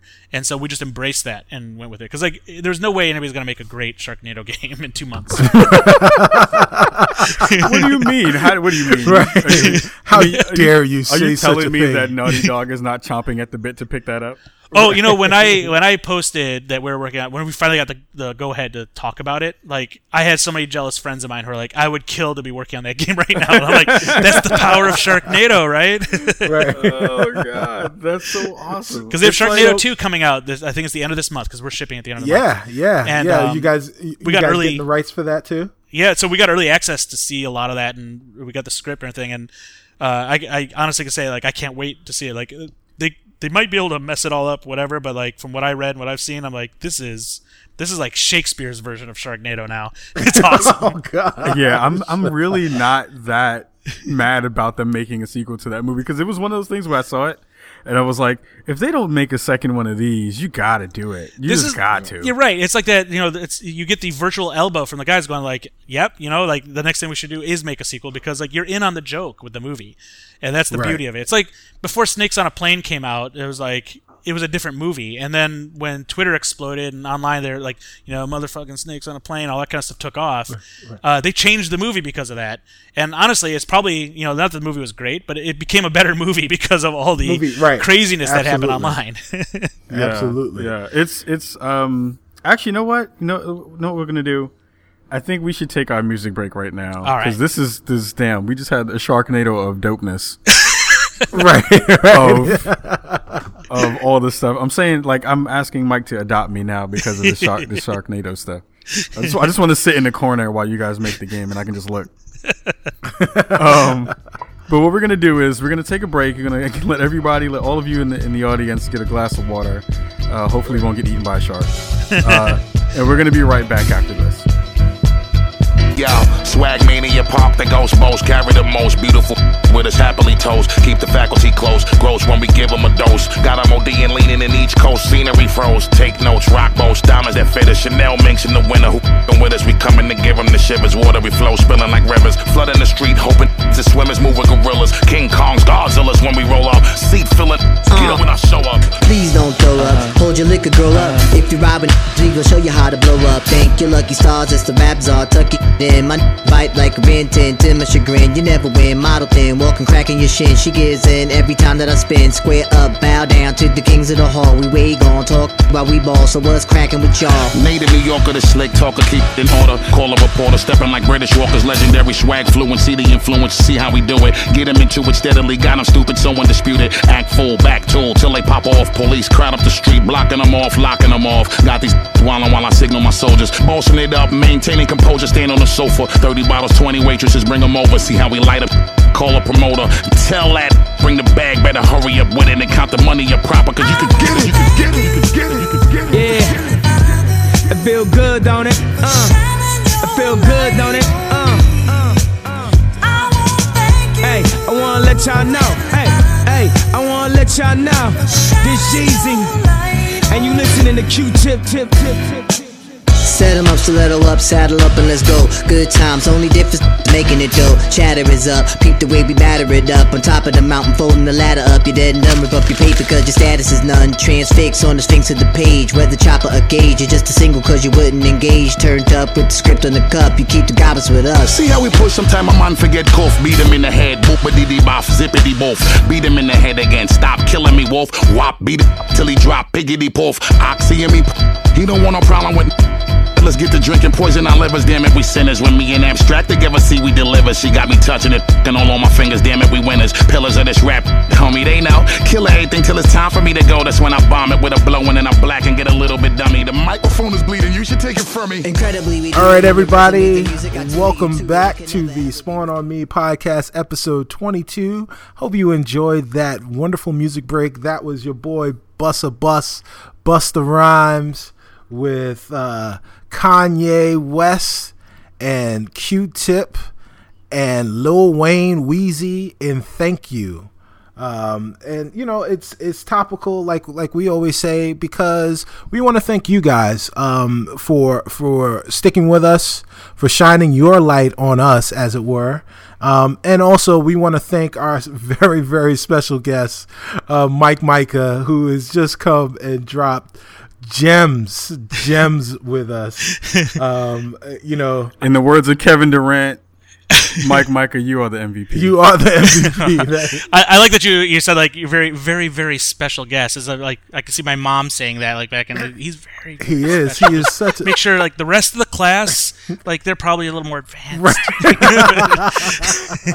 Our Mike, he's a special young boy. Just remember to give him his Teddy Right. Grahams at three o'clock. Yeah, so yeah, or I freak out. I'm just a whirling dervish of fists and elbows. oh, can that can can that be a special power in iDarb? like a Teddy Graham power up. I, I made my suggestion. is. It's I made it. No one else suggestion take it. You just you just submitted your first suggestion. That's great. no like one else take you it. over sugar on something in the game and just go nuts. oh my gosh, that's amazing.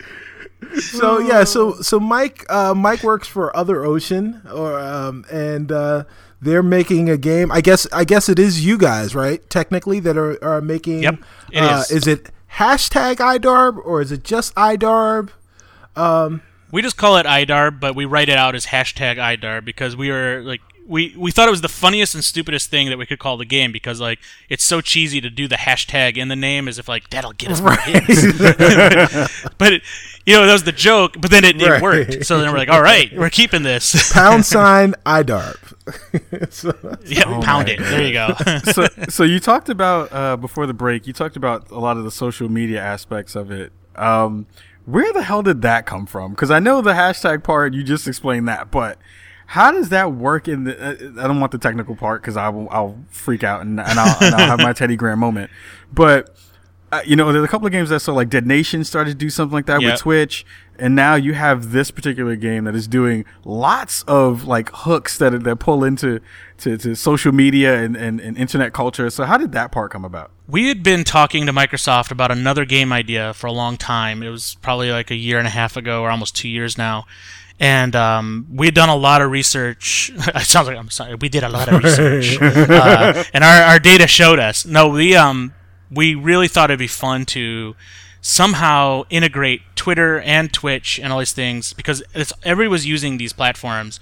Was there a way that we could bring those platforms uh, elegantly into a gaming experience? And the game that we're pitching around had a lot of similarities to like um, Animal Crossing because it's like this check-in every day sort of game, and you have a, a like a, a living world, and a lot of stuff that we had in this concept where like you know birds are flying around in the world and land on your windowsill, and they just start telling you stuff that your friends are saying on Twitter. so because they're, they're literally literally tweeting to you in the game and all this stuff. And um and we and we would look at what was trending on Twitter and have that as topics that characters are talking about in the game and all this stuff. So we had already gone down this road of understanding how to make that work and what the hurdles were for that. And then when we were putting this all together, we, we wanted to bring stuff like that in. And then uh, the Pokemon plays took off on Twitch, Ah. and that's where that where you know millions of people play Pokemon Right. together, and somehow magically through some miracle they're able to Right. finish the game. and, we're looking at it going like, okay, this is this is amazing, and if we if we play our cards right and we really think this through, we could probably embrace what kind of willed this game into existence, which was everybody online, like very much like this podcast and other podcast stuff, where a lot of people like you guys have talked about. I know you guys haven't, you know, you haven't actually met in right, real life, right? right, No, right, not yet. right, exactly. And so, but it's amazing because like you, you might as well have because it's like you've known each other for years, and it's we there's a lot of people out there that are like that, and if we could really make that work well in a game environment and, and embrace that and and give people what, what what enabled them to give us all these ideas, more power to the game after it's gone live. So well after we ship it, they should still be contributing to the game.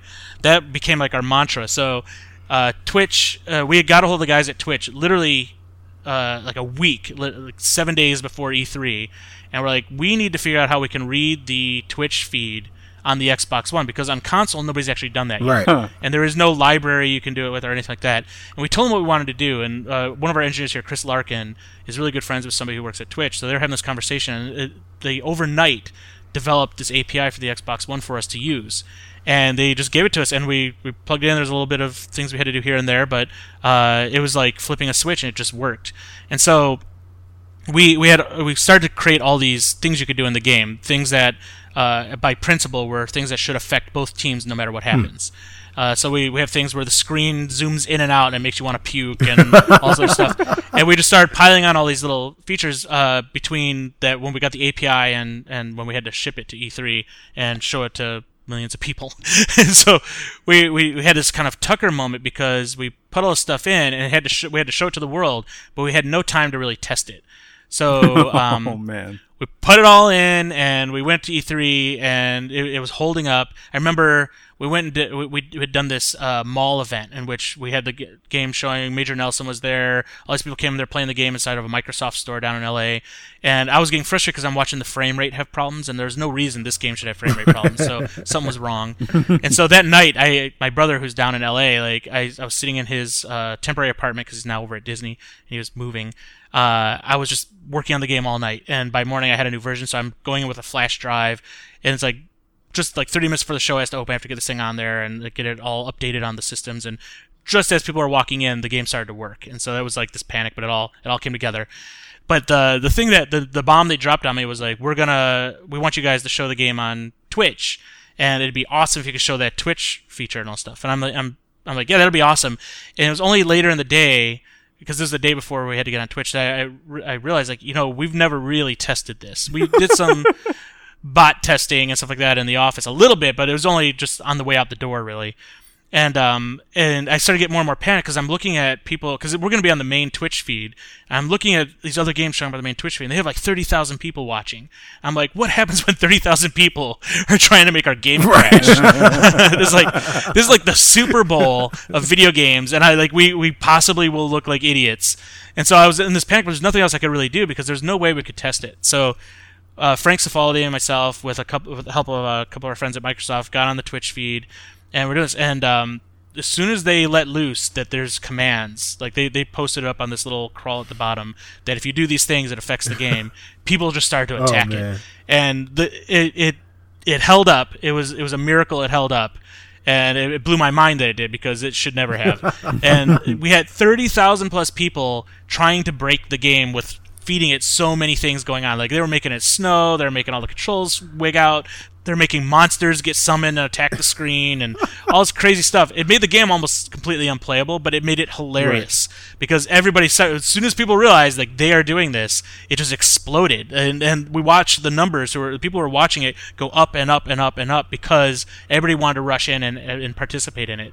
So it was uh it, it, it was scary but uh, uh, pretty amazing to see it and see it with that like thorough um, or that like kind of thorough amount of usage coming from from people who are watching Yes. it. Like it just proved our theory that it Nice. worked.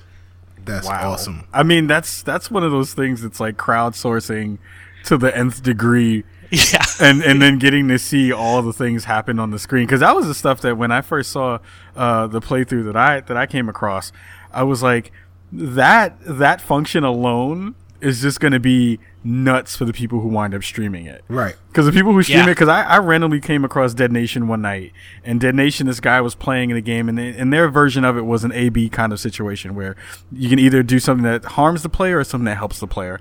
And this guy was so mad because they would just kill him. They'd put big zombies in his game, and they'd freak him out, and he was like, he he stopped playing the game, but before he said, he said. You motherfuckers!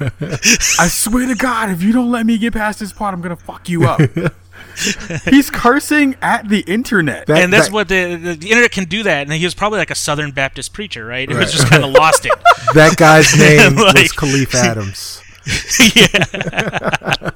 but it's like you can break somebody with your griefing and trolling, and I find that absolutely hilarious. It, it is. I think that's going to be the next thing, right? Wouldn't you say that that's kind of like the new interaction that's going to be coming forth? Because I know we talked about um, some of the some of the new things that you had put into the game, like there's the, a lot of the Kinect features that you put into the game. Yep. and how some of those they're super wacky. I think. Can you explain some of them actually? Can you? Can yeah, let I, I'll give you. I'll give you two far? examples. Um, one example was the first one we had done. Uh, we're like, okay, we have the Kinect. It comes with every Xbox at the time. we're like, uh, let's go ahead and do something with the microphone. So we're looking at like what happens at real sporting events because we're like, you have all these people in the room. The camera's looking straight at them. Like, what can we do with this? And a lot of thoughts are like, okay, if you're playing online and stuff, it'd be amazing. Like after a goal, you get to see each other because you're cheering and high fiving while the other people are like getting all freaked out and mad. Like that'd be fun. and so like we're looking at that, and then you also did the the kind of halftime show stuff. So at the halftime, we have a whole list of things that can happen, and one of the things is uh, you get to scream for your team, and uh, we we we knew kind of what we were doing because we knew going into E3, it's loud and it's hard to like get noticed, uh, like so many games around you. But what we we knew that if we can get people in the room to scream at the top of their lungs, everyone would walk over and be like, "What is this?" you know, whatever. So we put that in, and when we're at that Microsoft event, Major Nelson's giving this talk, and there's hundreds of people there, and he's trying to talk to everybody.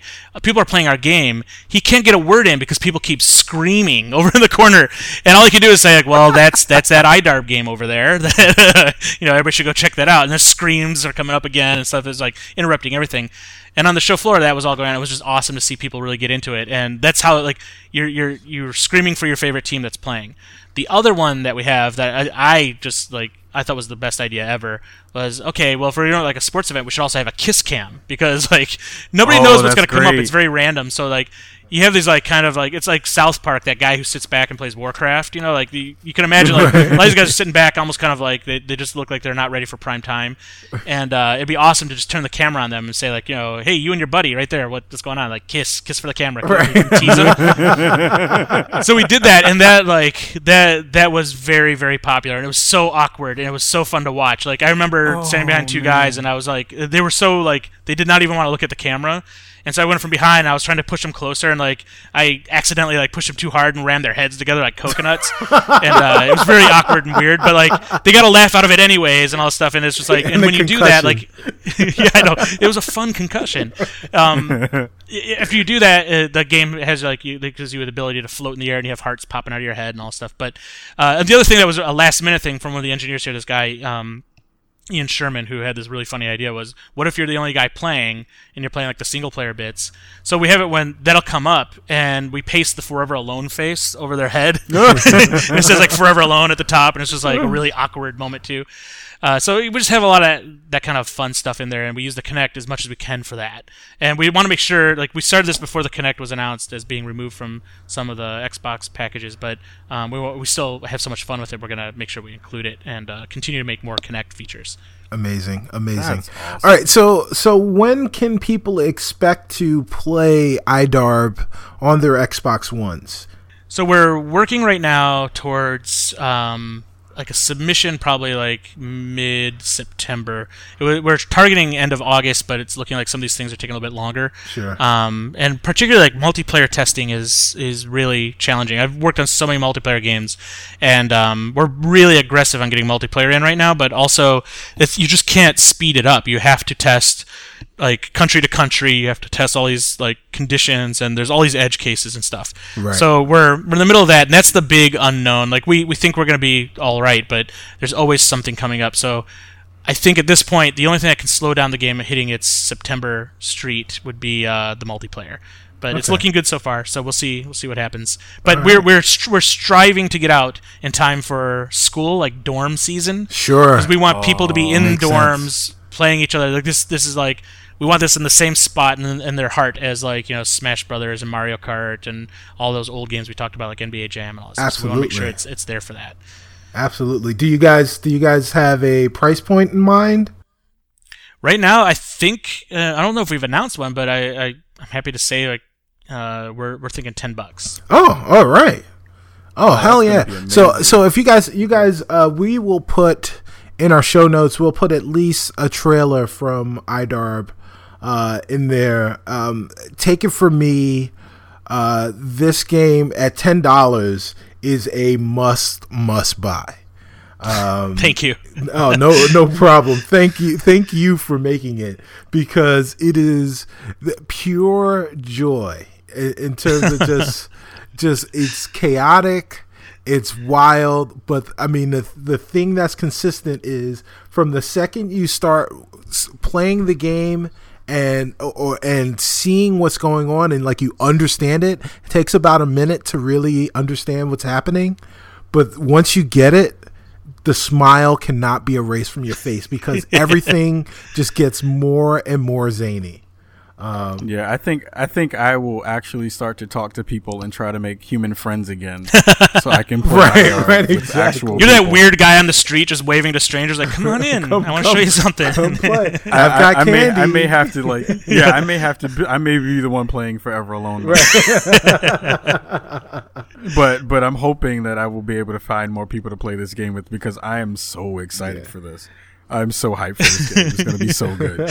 oh, thanks, guys. That, that's awesome. yeah, no, no, thank you, because um, it's it's exciting. I'm I'm happy because it's bringing it's bringing people together literally by banging their heads together, but also by by making people play in, in spaces that they haven't done in a long, long time. Which I think I'm and I'm hoping that that uh, gamers kind of get back to that. I would love to see this in an arcade cabinet somewhere uh, where people can play it and, and have fun together. So so thank you for, for for getting that stuff out and making making awesome stuff. Um, I really appreciate that. And, and on that note, um, you're you're in Portland now, and you know ground control over there. And big shout out to ground control guys. But uh, Clay Cowgill up there is actually um, super cool guy. He's he's helped me with so many different things, and he's just amazing talent and great engineer.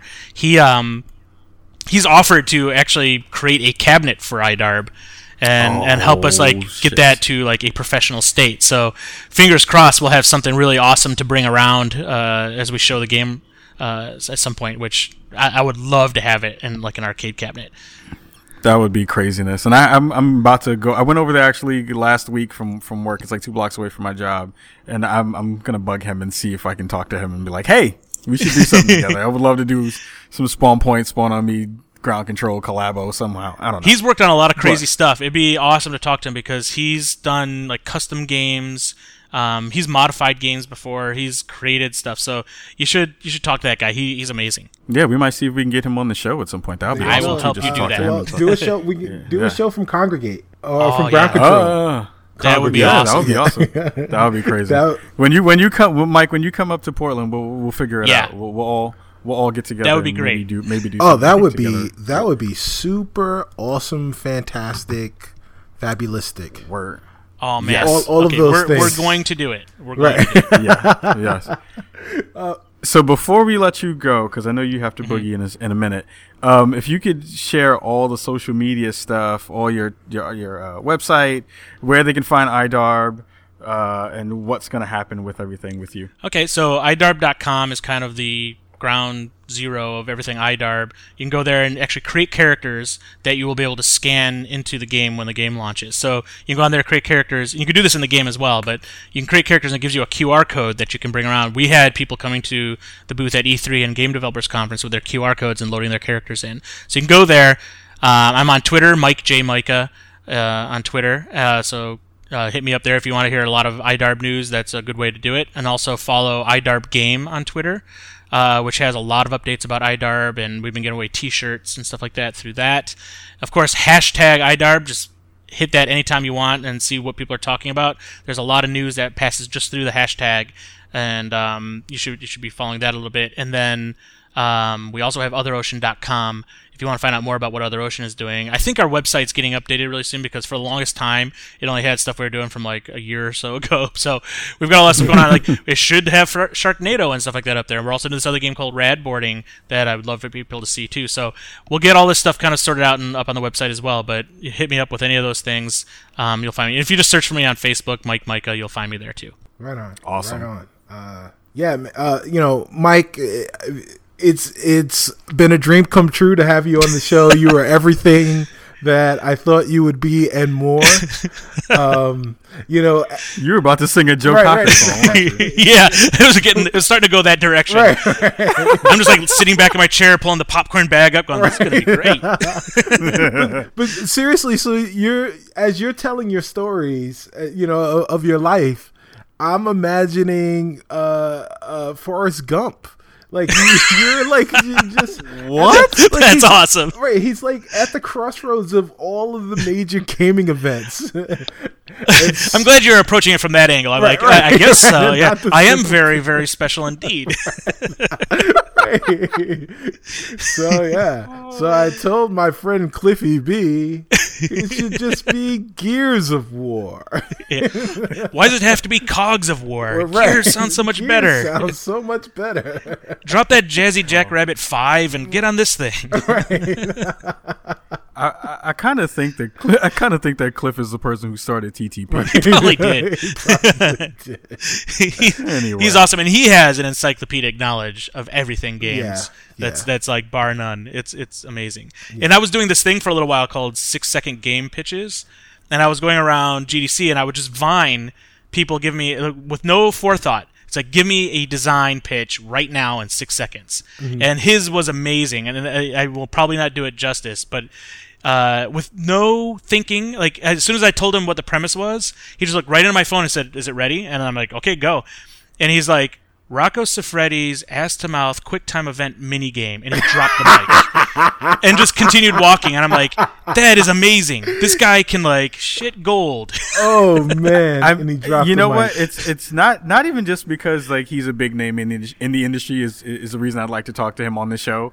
It's just because he's that quick. Right. He's that. I mean, he is sharp. He is so sharp. He's sharp as Yeah. fuck. Yeah. and I, I I appreciate that. He gets a lot of hate, but I I appreciate how fucking quick he is with with stuff like that. He is so, so- it's so aware awesome. of everything that's going on. Even when people are throwing the hate at him, he know he's he's like he's it's like a chess game. He's five moves ahead of them at every single Mm. Yep. time. It's just amazing to watch. Yeah. yeah, it's it's great. Well, It's Mike- great. but it's not about him. It's about you. Yeah, exactly. Well, Mike, you know, you let him know uh, next time you see him how much the guys that spawn on me enjoy everything that he does, and that uh, he, you know, he has an open invitation to come on over. You know what'll happen? He'll be like, "Oh yeah, right, yeah." Like, well, ask them about episode twelve. There's something they said on this and blah blah blah. Right, right, right. I'm not gonna be on that show. Right. Well, if you come back, I was like, "Holy shit, he listened." at, at, like, at five colon twenty three. At that Right. point, like, listen to that part. That's why I'm not gonna be on that show. Right. He's like, yeah, I remember. I remember you talked all that shit about my Lamborghini. yeah, Yeah, actually, I don't forget that stuff. I, I, Uh-huh. I did talk a lot of shit about uh, about gears, so so, so that, Yeah, is, that is a thing. He like he heard that and he's like, "I'm out of this place." Right, and just like left Epic Yeah, like, the next day. Thanks, Cicero. Yep, Yeah. exactly. I fucked it up for you know. Listen, I mean that's the story of my life. So you know, if Jack Oh Black God, is no, playing, you can't. No, don't do it. Don't do it. Don't you do you. it. Don't do it. Don't do it. I would get I would get Mr. Bookman from Good Times, and he would be playing me. Oh shit. God. That's that's actually really funny. Because now I'm just picturing you walking around with big ass. Oh, yep. can you like? Can you give everybody the social media? Business? um, so so if uh, you want to reach us on Twitter, you can reach Kahlief at Kajakins. Um, you can reach me at Stubby Stan. You can reach the show at Spawn on Me, and the site is at Spawn Point Blog. Um, remember to like our Facebook pages, both our Spawn on Me and the Spawn Point Gaming blog pages. Uh, let's get on there, keep the conversations going. Um, remember to, to like all the stuff that Mike's doing. And uh, let's see, what what else we got? We've got our, if you need to email us, feedback at, at the spawnpointblog.com or uh, Cicero and or Kahlief at the spawnpointblog.com. And remember to subscribe and like and download our our show uh, from iTunes and Stitcher and SoundCloud now and and on Swell. Um, tell your friends, tell your mom, you know, tell your dad, tell everybody. your cats. Sweet Jesus. Download it. You know, get them to you know get them get them an iPhone and have them download it too. Tell that um, cute cashier at the grocery store because like it's the ultimate icebreaker. Absolutely. there you go. There you go. You should. Yeah. You just go to that girl and you just say, you know, spawn on me is the That sounds like I've never, I never thought that, I never thought that our podcast would have a back of the box. right. Right. That was amazing. Mike J. Mika says, "Spawn on me." period. Right. Period. Drop the mic. away. Oh my um, God. So this has been. Wait, is there anything else? No, I think- think that's it. yeah, I think that's it. This has been episode 22 of the Spawn on Me cast. Mike, thank you so much for coming through, man. Oh, this has been a treat. Yeah. I love this. This is like the Yeah. show is awesome, and you guys are great. I feel like I've known you for my whole life, so this is this is just fun. Thank you. Yeah, this is great. Cicero, thank you, sir, for for being awesome. Hey, audience, by watching you. audience and folks. Oh, yo, stop. it. oh, ha- hashtag snot Right. So thank you, thank you guys for listening. Uh, we're going to be back next week with another episode of the Spawn on Me podcast.